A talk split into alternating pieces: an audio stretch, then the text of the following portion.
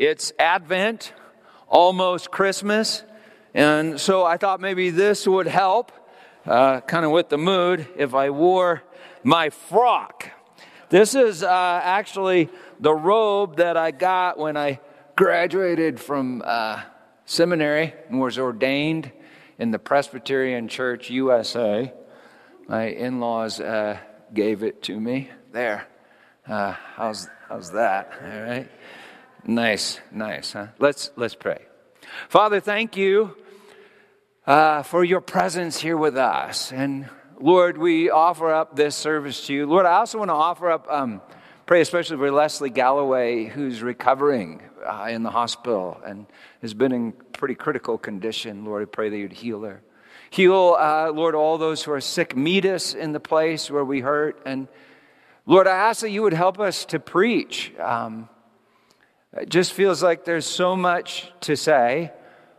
And Lord, in this message, there's so much that could be misunderstood. And there's so little time to say this stuff. And so that's a scary combination. So, Lord, by the power of your Spirit, would you apply your word, apply yourself to our hearts? In Jesus' name, amen. Oh.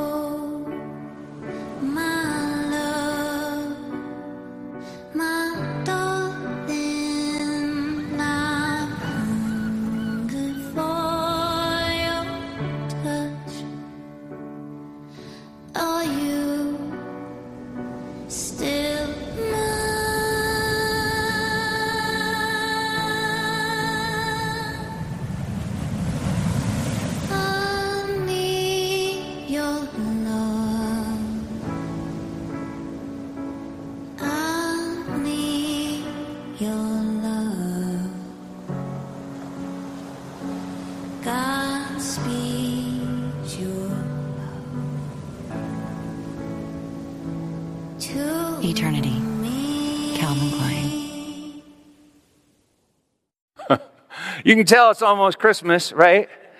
Because of all the perfume ads. Uh, I love them. They always fascinate me. Do you remember uh, this one? If you're old, maybe you do. Is that me holding you? Are you holding me? I cannot tell where you begin and I end and where I end and you begin. Obsession eternity. I don't know, some, something like that. I've always been fascinated with perfume commercials because, you know, how do you advertise smelly water? Truthfully. You have BO and smell like death. But for only $114 at Ulta, I looked it up, only $114 at Ulta.com, you can buy 3.3 ounces of eternity that will make you smell like BO and flowers. Eternity, a lie about temporality. I read that Americans uh, spend 89.7 is this right? No. Uh, yeah, $89.7 billion per year on cosmetics. The average American woman spends $3,756 per year on cosmetics. And so the commercials are working. People want eternity in a bottle that can be applied externally to the skin. And now our text where we left off last time, 1 Peter chapter 3 verse 3, do not let your adorning in Greek cosmos, it's where we get our English word cosmetic. Do not let your cosmos be external, the braiding of hair and the putting on of gold jewelry or the clothing you wear, but let your cosmos, your adorning, be the hidden person of the heart with the imperishable beauty of a gentle and quiet spirit, which in God's sight is very precious. For this is how the holy women who hoped in God used to adorn themselves by submitting to their own husbands, as Sarah obeyed Abraham, calling him Lord, and you are her children if you do good and do not fear anything that is frightening. And now you, you, you, you, you may find a bit of that text a wee bit offensive. But there you have it. No cosmetics no jewelry, no fine clothing. If you wonder why various branches of conservative Christianity are opposed to makeup, jewelry, and fancy clothing, this is why. But Peter, Peter uh, doesn't actually write fine clothing, although most translations add the word uh, fine. The ESV translates correctly here. Peter literally writes, Let not your adorning be the braiding of hair, the adorning of gold, or the wearing of clothes. And as far as we know, the early Christians did in fact wear clothes quite often. But this still begs a bigger question, doesn't it? And that is why do we wear clothes at all? Why do any of us feel the need to wear clothes at all? At least any of us over the age of, like, what, two or three? And there are an awful lot of ways in which we adorn ourselves, aren't there? Do you know why pastors wear robes? I've read a few different reasons because I, I, had to look it up. But supposedly, Puritan pastors wore uh, robes, black robes, uh, to, to cover up their clothes so that people would just focus on what they were saying. But you focused on this, on this baby, didn't you? This frock cost my in laws 600 bucks in 1988. That was the price of a used motorcycle at the time. And when I found that out, it like broke my heart. Some say they wear a robe because it symbolizes their office and their authority as a pastor or a rabbi or, or a priest. And yet Jesus said to his disciples, You are not to be called rabbi, for you're all brothers. And, or to be called father, for, for you have one father. He didn't mention pastor, I don't think, because the word pastor just means shepherd, and shepherd were like the lowest of the low. Or to be called instructor, for you have one instructor, the Christ. The Christ. And when he was born, he didn't have a robe. And when he died, they crucified him naked, utterly unadorned, defrocked. So, if you don't mind, I'm going to take this off in obedience to, to Scripture. Let not your adorning be, what did he say? The wearing of gold, um, fancy jewelry, hairdos, uh, the wearing of the wearing of clothes. I literally just defrocked myself. So if anyone ever tells you to frock off, sorry. But if you just defrock yourself, that insult will carry no power. No power. So I, I un, undress a bit, but I'm going to stop here because there are other texts that indicate that we should at least wear pants in December in temperate zones. And in Ezekiel, in Ezekiel, God even says to Jerusalem, his bride, he says this I adorned you with jewelry. I adorned you with jewelry. Bracelets, a necklace, a ring for your nose, earrings. So if you ever Nose rings are biblical, okay? Earrings for your nose, earrings are uh, nose rings for your nose, earrings for your ears, a crown, gold, silver, fine linen, silk, and embroidered clothes. So God's not opposed to hairdos and jewelry and clothes as such. And yet Peter does say, let not your adornment, your cosmos, be this stuff, this external stuff. There are an awful lot of ways that we adorn ourselves. In fact, it, spends that, it seems that we spend like our entire lives, at, at least since the age of two or three, trying to adorn ourselves. That is, trying to make ourselves look better than we are. Or at least better than we have judged ourselves to be. Well, cosmo- cosmetics, cosmetics are, are a lie. They're a lie that we all enjoy to some extent, but you're telling people that you smell like what you don't smell like. And that you look like what you don't actually look like. And that you feel like what you don't really feel like. In other words, you cover yourself in eternity because you're dying. And if you adorn yourself with degrees, titles, wealth, and good deeds, well, aren't you doing just pretty much exactly the same thing? Think about it. If you adorn yourself with righteousness or good deeds, aren't you trying to cover up the fact that you're not good? But instead of good, you're self-righteous, self-righteous, which is the epitome of unrighteousness. It's actually original sin. That's the problem with the law. If I need instructions on how to act good, doesn't it, it simultaneously reveal that I'm not good, even if I'm a good actor? That is a hypocritos, a hypocrite. And so, human religion, ethical laws, proper procedure, knowledge of good and evil, well, it's all a trap. Just like cosmetics are a trap. I mean, we all really want to be seen and felt and even smelt, don't we? And so we advertise ourselves. We wear cosmetics, clothes, and even religious robes so that people would want to see us, touch us, and maybe even smell us. But then when people see us, touch us, and smell us, and hear us, it's not actually us that they're seeing, touching, smelling, and hearing.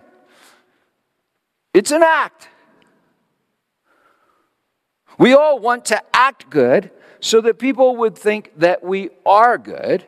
But then when they begin to know us and love us, it's not us that they're actually knowing and loving. It's an impostor. And where are we? We're imprisoned in a fortress of our own construction, terrified that someone might shine a light into the depths of our hiding place. It's like building a bigger and bigger and bigger home to impress the neighbors and then getting trapped in the home that you've built. You know, God had Moses build him a tent. And when David wanted to turn it into uh, the tabernacle, he wanted to turn the, the tabernacle into a stone temple, which he thought would be more fitting for God. Do you, do you remember? God seemed pretty ambivalent about it.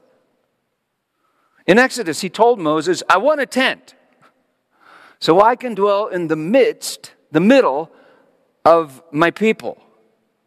And so when David suggests this through the prophet, he says to David, Would you build me a house?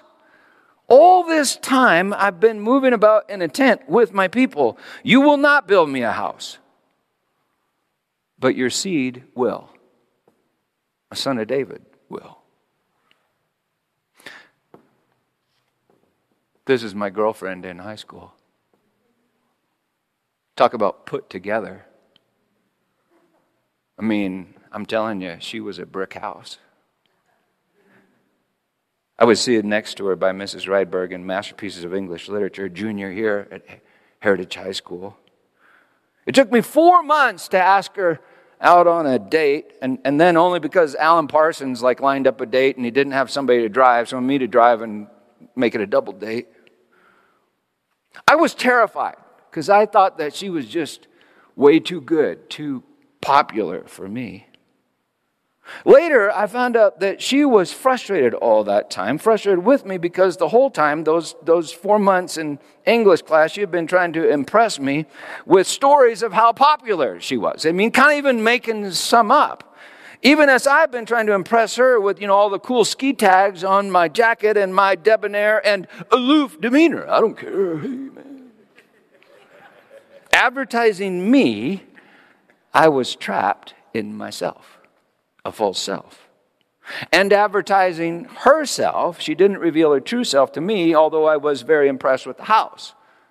It was a miracle that I ever asked her out, and a greater miracle that she said yes. Nevertheless, after a year, I said one day, well, maybe we ought to date other people, and I broke up with her. But the next day, I drove over to her house, hoping to make up with her. Her mom told me that she had gone to the park to feed the, the ducks, and so I drove to the park and I just watched her from a distance, feeding the ducks in the rain, weeping. Unbeknownst to her, I saw that I had broken her heart. And her broken heart broke my heart. For I saw that she had made herself vulnerable to me. It was her unadorned soul that captured my heart. We have this treasure in earthen vessels, wrote Paul. And you know, sometimes when they break, glory spills out and it changes the world. It's not just like that with Susan, it's been that way with my kids. They have each adorned themselves for me and to advertise, advertise themselves to me ever since they gained the knowledge of good and evil, you know, around the age of three and began to worry that they might not be enough. And yet, with each of them, there is a moment that I now treasure more than any other moment, a moment that I won't share with you now for it's too personal and precious to us. It's a moment with each of them when, well, just their world had utterly crumbled. And each of them found a way to come to me and ask me, Dad, do you love me even now? And I could let them know, I love you more now. More than ever, for, for now I see you. I know you. You have revealed and returned your unadorned soul to me, the soul that I love. More than I can even say. And, and it's not just that way with my kids, it's been like that with all of you. When someone confesses, because this happens sometimes when you're pastor, when someone confesses sins to me, revealing an unadorned soul to me. Well, nothing could make me love them more, and nothing could make me love being a pastor more than saying to you in that moment, He sees you. He knows you. He touches you. He feels you and he delights in, in you. And he could not love you more. In the name of Jesus the Christ, you are forgiven. I will all the more gladly boast of my weaknesses, wrote Paul, that the power of Christ would rest on me. See, I think St. Paul believed that Jesus found his weaknesses strangely attractive. This is a picture of Susan and me on our wedding day.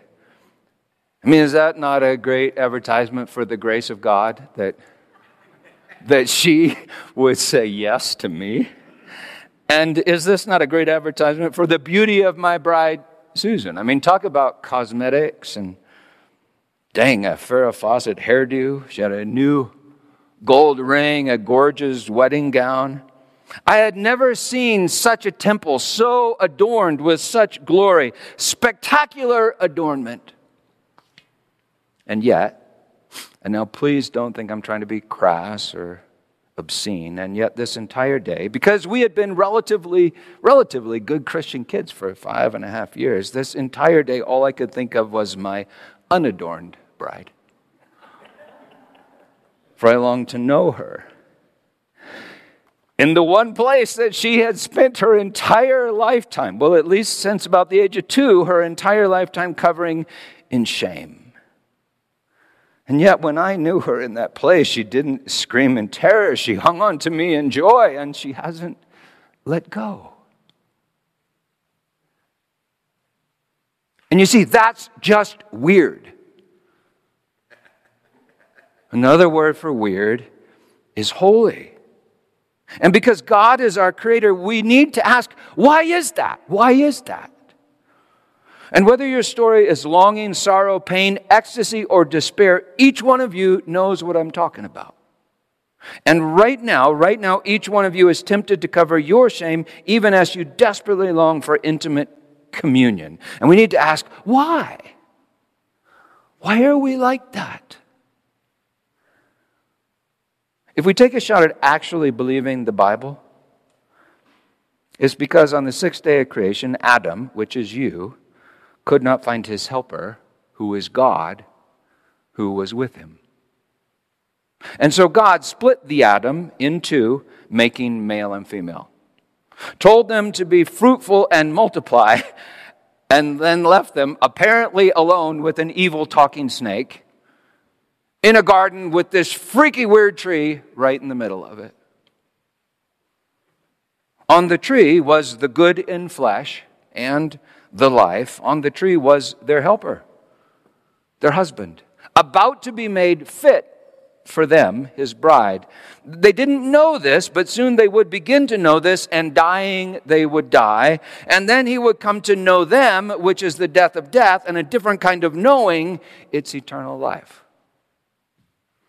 As we've been preaching, number one, life is a judgment, a decision. Number two, life is a logic. Number three, life is a conscious communion of sacrificial love.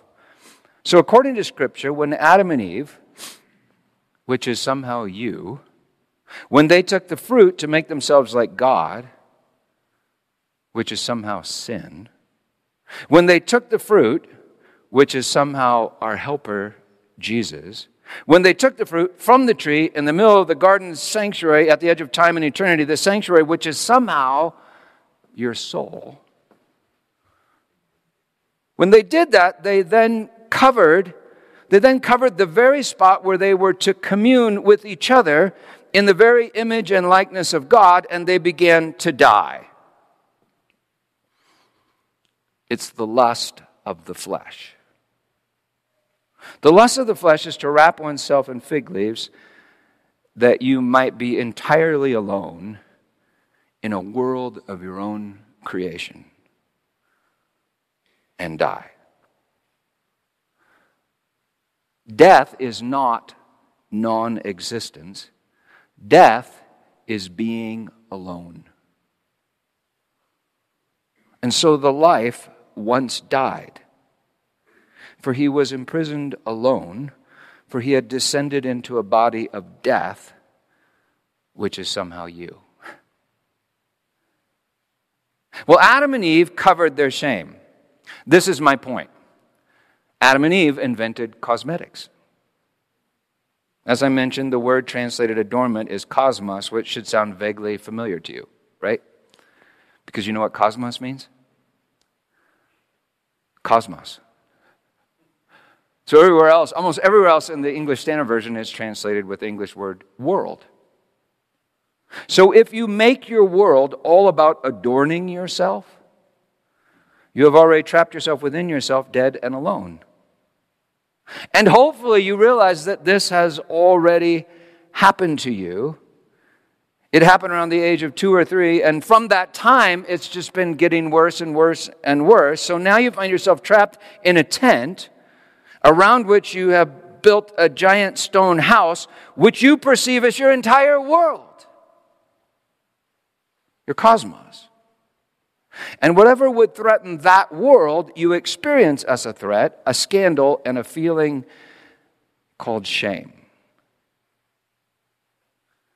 And who are you really? You're the breath of God, longing for the lungs that bore you you're the breath of God, longing for the lungs that bore you, the logic that breathes you, and even the spirit that actually, somehow, in some incredible way, is you. So, the lust of the flesh is to wrap the self in fig leaves and die, and the lust of the spirit is communion. Life. Galatians 5:17 The flesh lusteth against the spirit and the spirit, there's the King James Version, lusteth against the flesh. Luke 22, 15. In lust I have lusted to eat the Passover with you before I suffer, said Jesus to his bride, who happened to be 12 guys. Ephesians 5 7, therefore the two shall become one flesh. This mystery is a profound one, says Paul, and I'm saying that it refers to Christ and the church, his church. So if you thought that the lust of the flesh was sex, you need to know that it can be. It can be rape, which leads to fig leaves, loneliness, and death. And yet, sex can also be a sacrament of communion and a covenant of love in which sacrifice is pleasure, for two have become one, and this is life. And sometimes a baby. You see, before the fall, God wrote the gospel into the flesh of Adam, into the flesh of all of us, in order to teach all of us about our home in a garden that is a city that will contain all creation. And this all became painfully clear at the tree in the middle of the garden at the edge of time and eternity, which we also call the cross. At the cross, we took the beauty of God and the life of God as if it were our own. We raped and still rape our helper. But on the cross, our helper gave and still gives the beauty and the life that is himself. We raped him as he romanced us and is making one body out of us. Even now, there is an imperishable seed in the depths of your soul, which is the very Spirit of God. And even now, the very Spirit of God, in the words that we preach, is romancing you into a free and sacrificial communion. For when we are all freely subject to Him, we will all be subject to Him in one another and at home in the kingdom of God, which is the very body of our helper, an endless communion of delight, or in Hebrew, Eden. There is neither Jew nor Greek, there is neither slave nor free. There is no male and female, for you are all one in Christ Jesus, writes Peter's friend Paul. I'm telling you all of this to explain our $90 billion a year cosmetic industry, but even more to explain the three paragraphs, paragraphs that we're about to read, that we read last time, which are perhaps the most scandalous and offensive passages in all of the New Testament. I'm saying these things to, to explain why they are so offensive and to suggest that the offense we feel might just be the gospel. And the scandal that threatens each one of us might just be the cross. And if we were to repent, if we let our gestalt shift, what looks like hell might actually be the edge of heaven. 1 Peter chapter 2 verse 13. Peter's just written extensively remember about the living stones that are drawn together and become this one living temple. Verse 13, be subject through the Lord to every human creation, every human institution, whether it be to the emperor as supreme or to governors as sent by him to punish those who do evil and to praise those who do good. For this is the will of God, that by doing good, you should put to silence the ignorance, the lack of knowing of foolish people. Live as people who are free, not using your freedom as a cover up for evil, but living as slaves of God. Honor everyone love the brotherhood, fear God, honor the emperor. Timao, it means to set a price. It's like it's the same verb that's used, uh, you know, for the 30 pieces of silver in Matthew, the price that had been set timao upon Jesus by some of the sons of Israel. Well, it seems that in verse 17, Peter is like setting the same price on everyone, right? He said, honor everyone, including the emperor whose name happened to be Nero. And the price, he said, seems to be incredibly high. For as we preached last time, Peter allowed himself to be sacrificed for Nero. For when Nero was scapegoating the Christians for his own sins, and Peter was fleeing Rome at the insistence of the church, he had a vision of Jesus going the other direction carrying a cross. And when Peter asked, Where are you going, Lord? he replied, I'm going to Rome to be crucified once again. As everyone knows, Nero was a monster. He was literally, you could make an argument that he was literally the beast. And, and so you have to ask this question what did Peter and Jesus see in Nero? And I think Peter already told us in chapter 1, verse 23, when he wrote, You have been begotten again of imperishable spora through the living and abiding word, that's the sperma, the logos, the promised seed of God. I think that spora, feminine for, for seed, only place it's used in the Bible. I think, I think that spora, that feminine seed, must be the neshama, the, the ruach in, in Hebrew. Neshama and ruach, both feminine nouns translated into English as breath or spirit. That spora must be the breath of life and Spirit of God breathed into your bag of dust the day that you were created, or I should say, the day that we began to be created in the image of God, who is Jesus. Do you suppose it's to no purpose? asked James. That the scripture says he yearns jealously over the spirit that he has made to dwell in us? He's referring to Exodus 29, verse 44, where God says, I will set apart a tent, a tabernacle of meeting. I will dwell in the midst, tavek, of the people. And that's a reference to Genesis 2 9. The tree of life was in the tavek, the midst of the garden, and the tree of the knowledge of good and evil. Same place, the tavek, the midst. And that's ultimately a reference to what Peter, James, John, and Paul all reveal in several places, such as 1 Corinthians 3. Quote, Do you not know that your body is a temple of the Holy Spirit within you, whom you have from God. This is a diagram of the tabernacle that, you know, became the stone temple.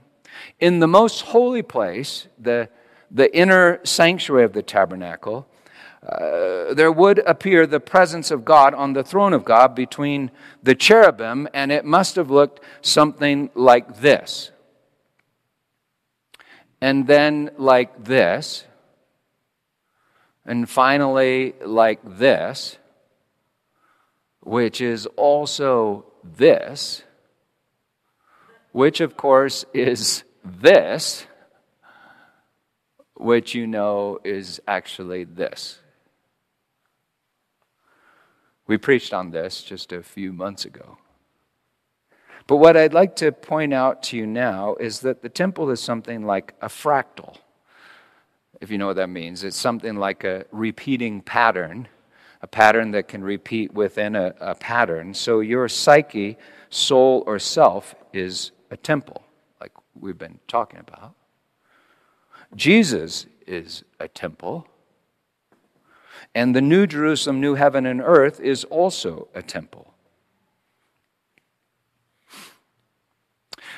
God made you when He breathed His Spirit into you, where it remains in the depths of your temple, in the inner sanctuary, the Holy of Holies. Such great graphics.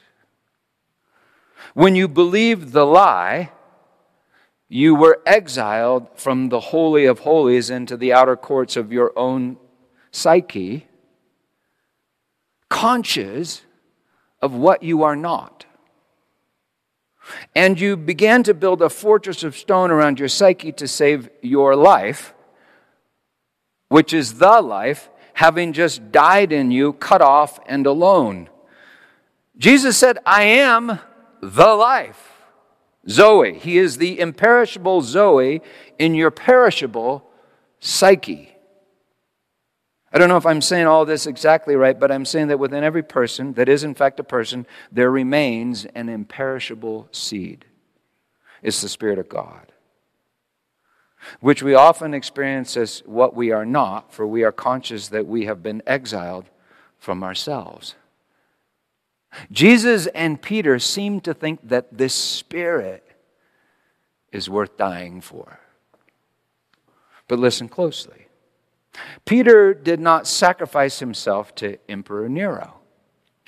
That's idolatry. Peter sacrificed himself to, to God at a temple named Nero, in which the breath of God had been imprisoned. Have you ever wondered, how do I love the Lord with all that I am and all that I have and still love my neighbor as myself? What would I have left to love my neighbor self with, my neighbor with? See, that only, that only is possible if the Lord is hidden in the temple that is my neighbor. So Peter didn't sacrifice himself to Nero, just as Jesus didn't sacrifice himself to us, but he did sacrifice himself for us to God. He did it just outside the stone walls of a city, which is also a temple in which the Spirit had been imprisoned for a thousand years. Next verse.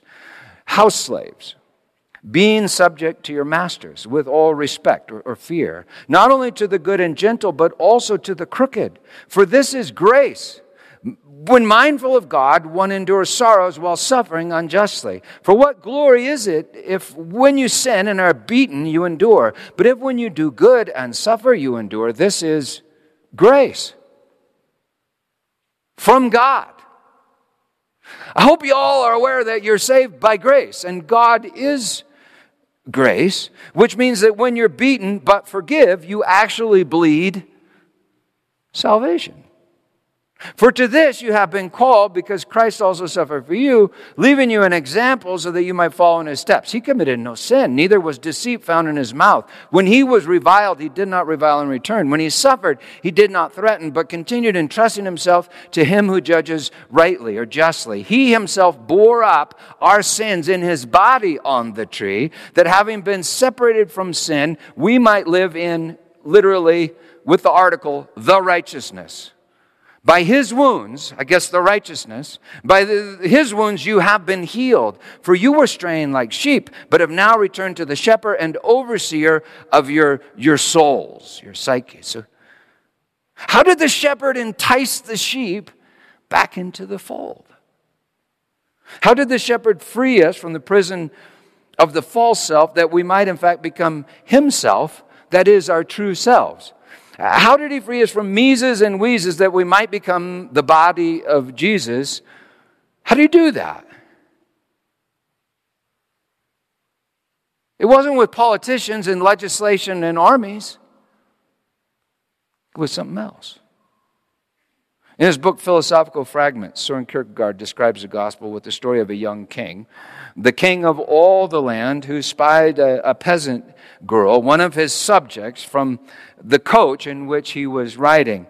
From a distance, he fell in love and longed for her to love him freely in return.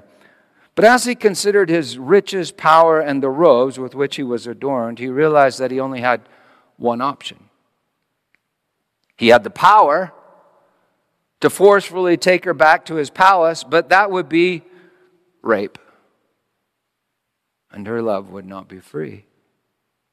He also had the glory to dazzle her with all the adornments of his soul, his wealth, his knowledge, his influence and popularity, but he realized that he would never know then, and she would never know if she had freely fallen in love with him you know, the real him.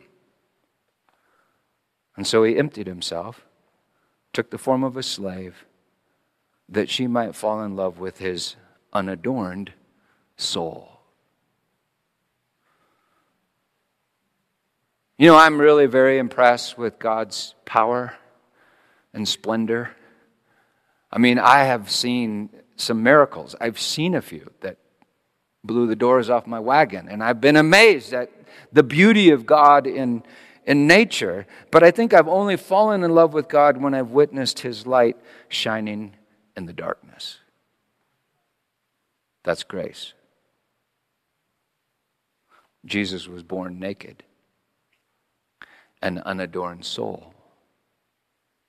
And Jesus was crucified naked literally dressed as a king, then publicly defrocked, and then crucified naked. An unadorned soul. When I be lifted up from the earth, he said, speaking of his cross, I will draw all people unto myself. And so on that tree in that garden, he cried, It is finished. And then he delivered up his spirit, neshama, ruach. Kierkegaard told this story, but he thought it also needed something more. For he wrote, A person cannot seek what he knows, right? In other words, if you know something fully, you, you can't really seek it. And just as impossibly, he cannot seek what he does not know. For how could he then even desire to seek it? As Socrates claimed, all learning and seeking are but recollecting, remembering. And so on the tree, the King of Kings, stripped of all external adorning, delivered up his spirit, and the veil in the temple ripped from the top to the bottom. St. Paul tells us there's one body and one spirit. So it seems that it's the Spirit of God breathed into us in the beginning that recollects and recognizes the Spirit of God in Jesus, the Word. It's eternity in our hearts, as Solomon put it, eternity in the heart of man, yet so that he cannot find out what God has done from the beginning uh, to end. It's eternity in our heart, our soul, that recollects and recognizes eternity on the tree, the beginning and the end, and the way in between. And it's eternity revealed on the tree that destroys our walls and rips the veil in the inner temple that we might be begotten from above and it's eternity that begins to fill our empty vessel with life, our old man with the new man, the imprint of the first Adam with the presence of the last Adam, the eschatos Adam. And it's eternity that then begins to flow between us and our neighbors in a communion of sacrificial love that is eternal life. And I think we call this process falling in love. It's one unadorned soul calling to another unadorned soul, saying, Rise and live. Remember who we are. Sociologists distinguish between, some do, between love and power in this way. Power is the ability to force others to yield to your will against their own will. However, authority is the ability to cause another to freely will what you will as their own will. In order to exercise authority, one must to some extent lay power down. Authority is the power of love. And in the end, I think we'll see that that's the only real power that there is. At first, we may experience it as insulting and offensive, but in the end, we'll know it as romance. To be created and to be saved is to be caught up in the romance of God that is God. Next verse. Likewise, wives, being subject to your own husbands. Now, please don't miss the fact that Peter just equated Emperor Nero, slave owners, and husbands. Arrogant husbands. And he is certainly not saying that they're right, he's saying that they're wrong, but this is how we make them right. Peter knows that Emperor Nero is already trapped in hell. Slave owners are already enslaved to evil, and arrogant husbands have no real power. But right now, he's speaking to the outlaws, the slaves, the battered women that made up the early church, and he's saying, Don't give up your power. Trying to become like those that have no power and are already enslaved and utterly alone. Likewise, wives, being subject to your own husbands, so that even if some of them do not obey the word, the Logos, they may be won, they may be romanced without a word. Why? Because you are the body of the word. Romanced without a word by the conduct, the behavior of their wives when they see your literally pure behavior in fear. But Peter isn't talking about fearing an earthly husband. There's only one to fear, according to Jesus in Luke 12, and Peter was listening to him. Only one to fear, said Jesus, and then he said, So fear not. Peter's talking about worshiping the Lord in the sanctuary of the soul. Do not let your adorning, your cosmos, be external. The braiding of hair and the putting on of gold jewelry or the clothing you wear, but, but let your cosmos be the hidden anthropos, man of the heart in the imperishable. Beauty is added by the translator, so it's probably something more like this. In the imperishability, in the eternity of the gentle and tranquil spirit, which in God's sight is very costly, precious. Peter is saying that in the depths of your temple, there is an eternal sanctuary.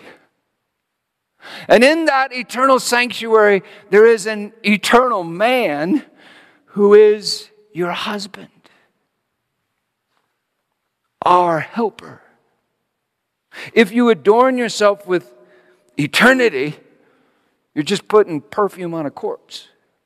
if you adorn yourself. But if you abide in eternity with the eternal man, you will begin to live an eternal life now and give birth to eternity even as you walk through space and time. Next verse. For this is how the holy women who hoped in God used to adorn cosmeo themselves, being subject to their own husbands. So the, were they sacrificing themselves to their husbands? No. That's idolatry. They were sacrificing themselves to God at a temple in which God dwelt, even if held captive by their husbands' hard and impenitent souls. They hoped in God at the temple of their husbands for the gift of life. Being subject to their own husbands, as Sarah obeyed Abraham, calling him Lord, and you are her children, quite literally her children, if you pay attention, doing good and not fearing anything that is terrifying. Now, Peter just told us in verse 17, the previous chapter, fear God. And now he says, fear nothing terrifying, which obviously means that God is not terrifying. And so the only reason to fear God is that he's absolutely good. In the place that we think we're bad or at least that we consider ourselves to be bad, that place where we feel shame. But now, what's up with Sarah obeying Abraham and calling him Lord? You ever wondered about that? If you know anything about Abraham, you know that he was a terrible husband. I mean, seriously, go back and read it. He pimps his wife twice, literally, to save his own tail. And check it out, there's only one verse in which Sarah calls Abraham Lord. And that's not a usual thing for women to call their husband Lord in the Old Testament. There's only one verse in which he calls him Lord. It's not Yahweh, but Adon, as in Master, Lord, or Sir. One verse is Genesis 18. The God man, he comes to Abraham at the door of his tabernacle, his tent, and Sarah is just inside the door. Abraham's 99 years old. Let that register. And the God man says, This time next year I will return, and Sarah, your wife, will have a son. Genesis 18 12. So Sarah laughed, Sahak, like Isaac, Isaac, to herself. She, she laughed, saying, After I'm worn out and my Lord Adon is old, shall I have pleasure? In Hebrew, Eden. Shall I have Eden? And the God man says, Why did she laugh? Is anything too hard for the Lord?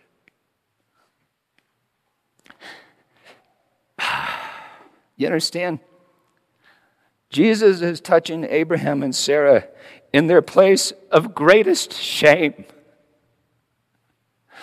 And he's touching them with hope. They had spent their entire lives trying to fulfill God's promise that in Abraham and his seed, all the nations of the world would be blessed. But Sarah and Abraham had remained barren. When Sarah laughed, she acknowledged that shame, basically saying, He's 99, and you expect him to do that? And me to enjoy that. But in that place of Abraham's greatest shame, his unadorned weakness, his naked failure, she hoped and she honored him as Lord. See, I think she romanced him. And it worked. In a year, she gave birth to laughter, a different kind of laughter. Isaac, father of Israel, great, great, great, great, great grandfather of Jesus. Verse 7 Likewise, in the same way, husbands, sunoikeo, abide together in one tent or house with your wives according to knowledge. Knowledge, now that you know how to know, according to, to knowledge, showing honor to the woman as the weaker vessel. The parts of the body that seem to be weaker are indispensable, wrote Paul.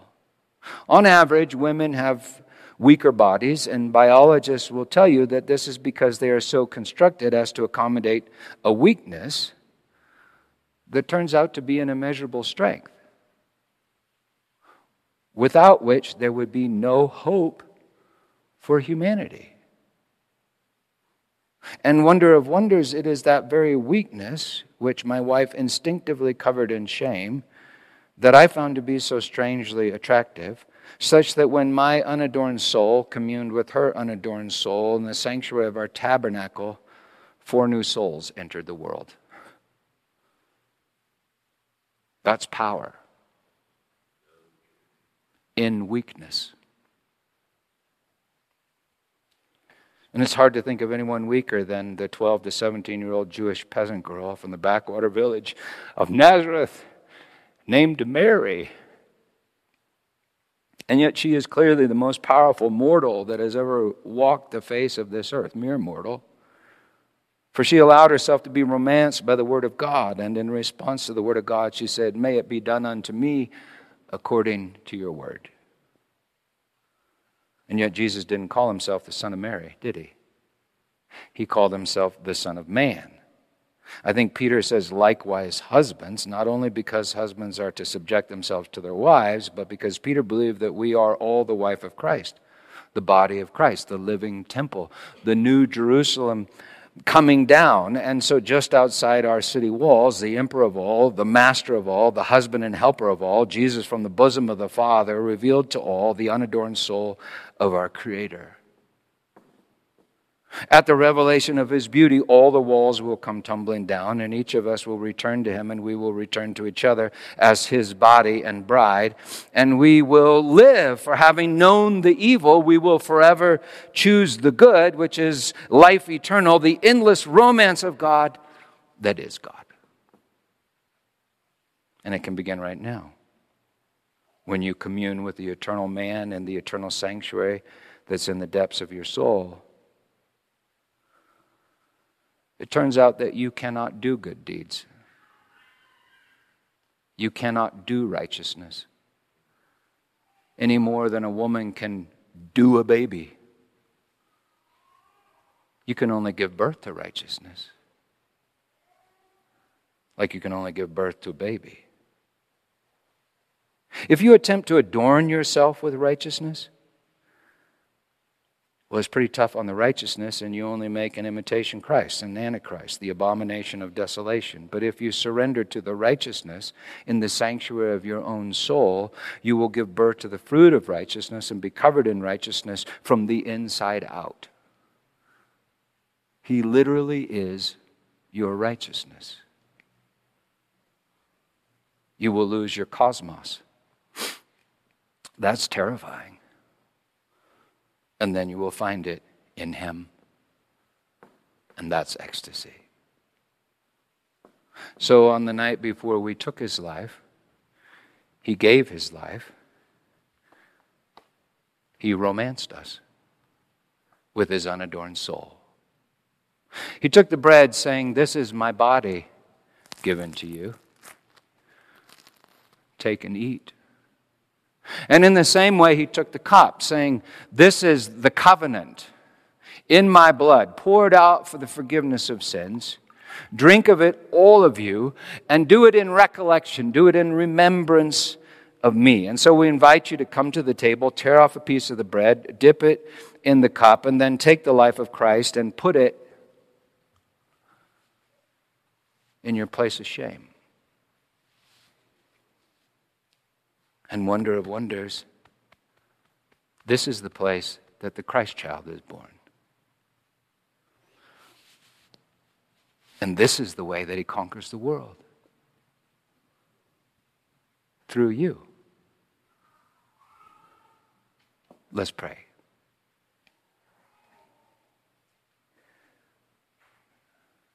Lord Jesus, um,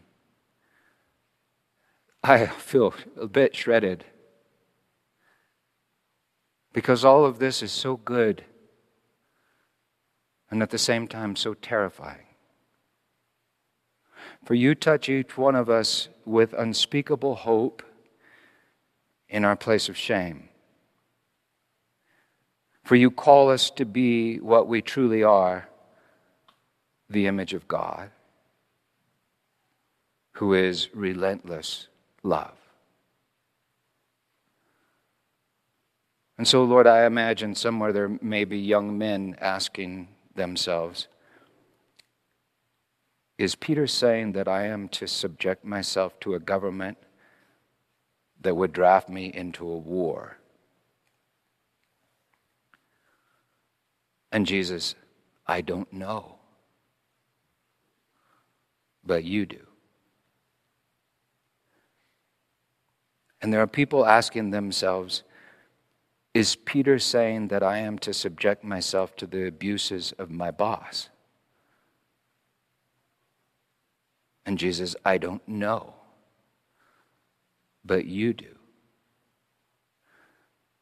And now, Jesus, this maybe is my most earnest prayer. There are women asking themselves,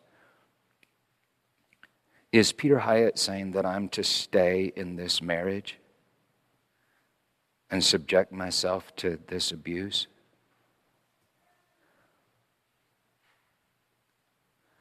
And Jesus, I don't know. I think you carried your cross every day but you were only crucified on one day.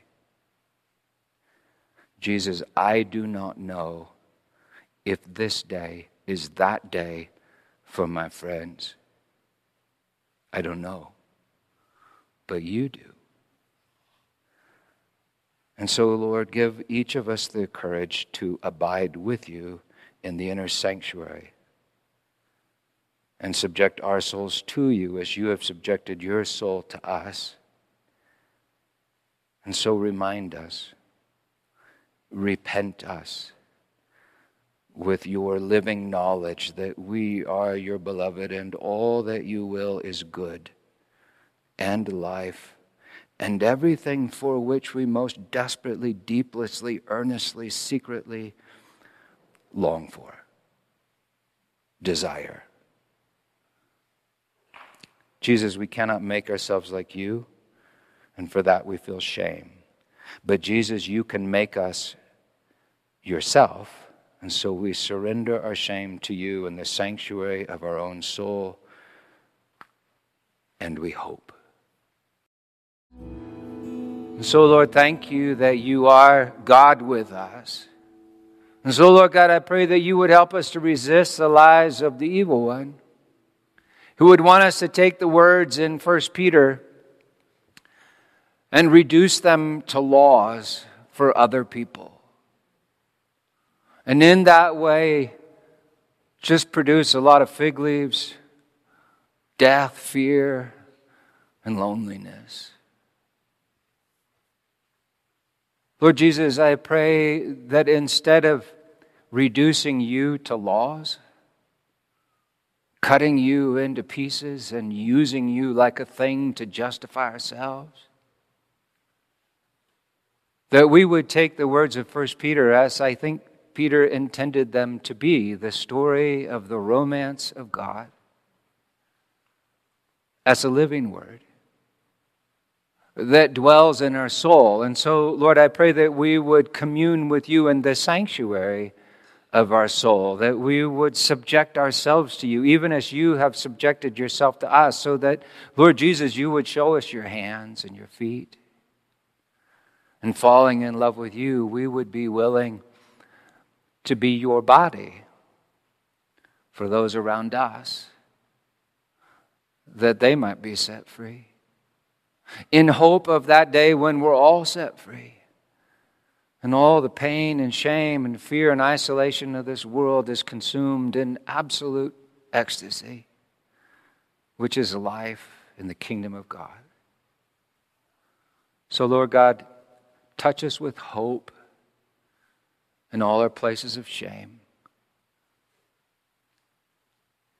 In other words, um, be Christmas in us.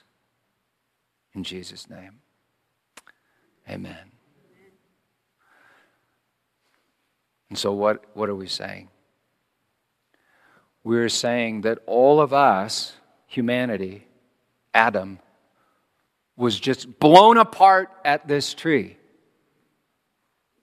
because we took the life of Christ. And all of us will come together at this tree because God gave the life of Christ, which is his own life. Period. That's the gospel. It's that simple. But now you will notice something died just now in that recognition. Me.